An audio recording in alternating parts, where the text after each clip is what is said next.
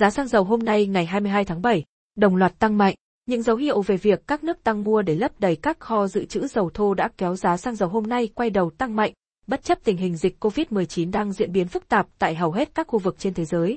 Tính đến đầu giờ sáng ngày 22 tháng 7, theo giờ Việt Nam, trên sàn New York Mercantile nghe, giá dầu thô ngọt nhẹ WTI giao tháng 9 năm 2021 đứng ở mức 70,28 USD mỗi thùng, giảm 0,02 USD mỗi thùng trong phiên. Tuy nhiên, nếu so với cùng thời điểm ngày 21 tháng 7, giá dầu WTI giao tháng 9 năm 2021 đã tăng tới 3,4 USD mỗi thùng.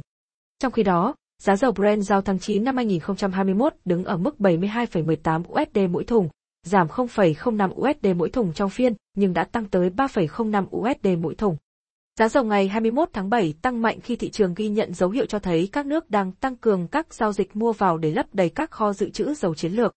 Theo số liệu vừa được Viện Dầu Mỏ Mỹ, API công bố, trọng tuần kết thúc vào ngày 16 tháng 7, dự trữ xăng và dầu thô của nền kinh tế lớn nhất thế giới lần lượt tăng 806.000 thùng và 3,3 triệu thùng.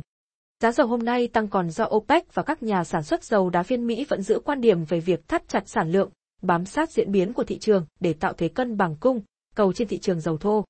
Tại thị trường trong nước, giá bán các mặt hàng xăng dầu tiêu dùng phổ biến trên thị trường như sau. Giá xăng E5 RON 92 không cao hơn 20.610 đồng mỗi lít, giá xăng RON 95 3 không cao hơn 21.783 đồng mỗi lít, giá dầu diesel 0.05 giây không cao hơn 16.537 đồng mỗi lít, giá dầu hỏa không cao hơn 15.503 đồng mỗi lít, giá dầu Mazu 180 CST 3.5 giây không cao hơn 15.670 đồng mỗi kg.